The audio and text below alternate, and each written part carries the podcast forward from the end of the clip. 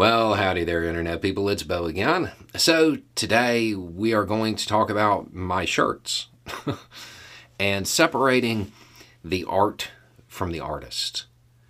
And we're going to talk about Hunter S. Thompson and Rick and Morty and Harry Potter. And we're going to do all of this primarily for the Republicans who watch this channel. Um, especially those who who are concerned about cancel culture.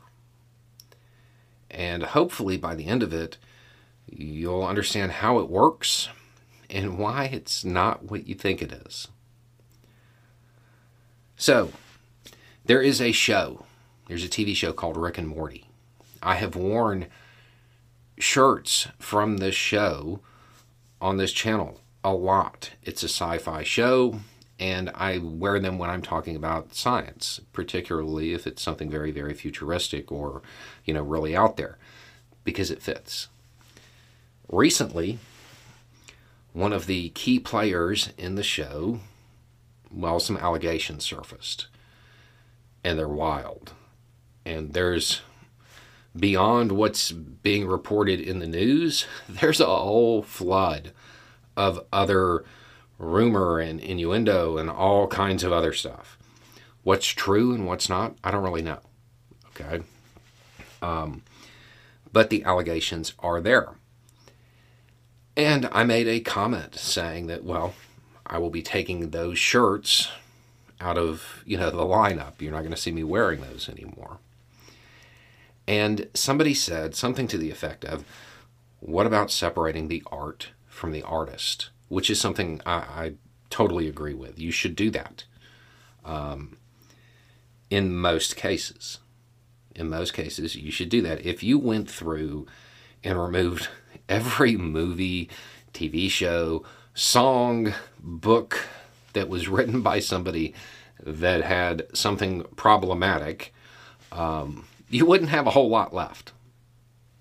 You have to separate the art from the artist. Um, however, there are some times that just because you make that distinction, it doesn't mean that the art is still a good fit. I wear Hunter S. Thompson shirts a lot as well. Uh, he was a journalist, if you don't know. Fear and Loathing in Las Vegas is where most people would uh, recognize it. Um,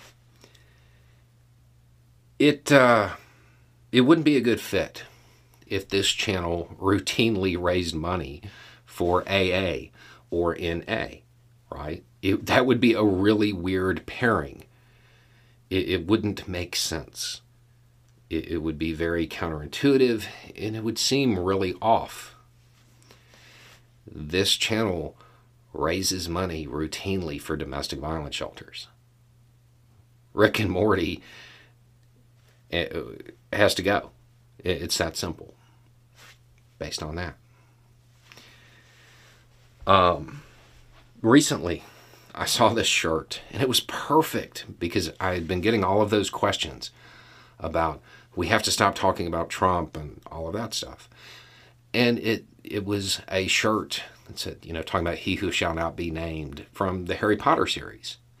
Would have been perfect because I knew I was going to be making those videos.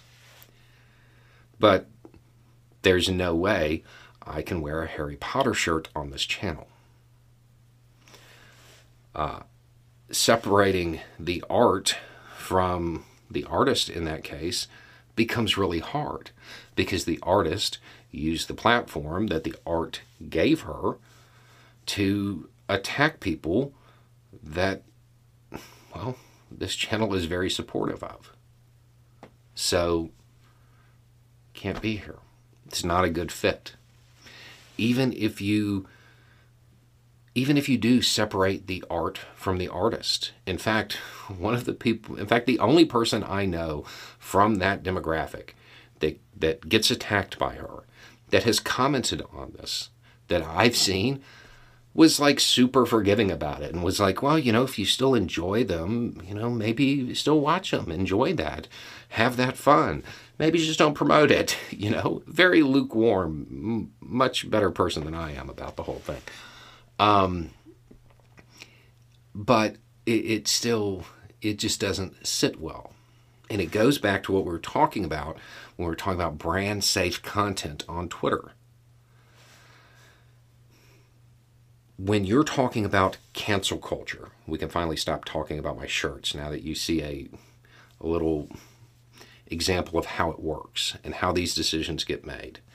When you're talking about these major multi billion dollar corporations, what kind of uh, safeguards do you think they have in place to protect their assets from being associated with something that might upset one of their key demographics?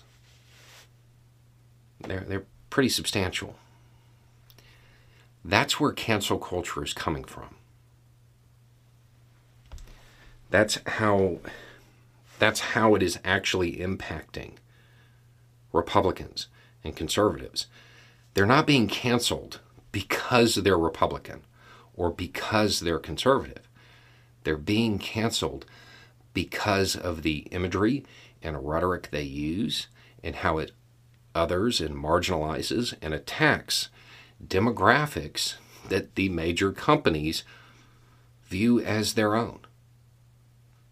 Because of that, even if somebody on the board agrees with whatever is being said, well, they're not a good fit. That's how cancel culture works. It isn't some plot to go after conservatives. It's the rhetoric and imagery that they use being reprehensible to large segments of the American society. So large that major companies who try to cater to as many people as possible can't associate with those figures. That's, that's how it works. Cancel culture is uh, literally capitalism in action. It is removing things that might upset demographics that might use that product. The shirts, it's kind of the same thing. I mean, not really, but the same mechanism is there. These things aren't a good fit on the channel because of their association, because of how they would make the channel look. It's the same thing. Just because you separate the art from the artist, that doesn't mean that the art is still going to be welcomed everywhere. Just because you separate the the rhetoric from the person, that doesn't mean that person's going to be welcome everywhere. It's not about being a conservative. It's about the ideas that are so regressive that they're causing active harm to the communities that these companies are catering to.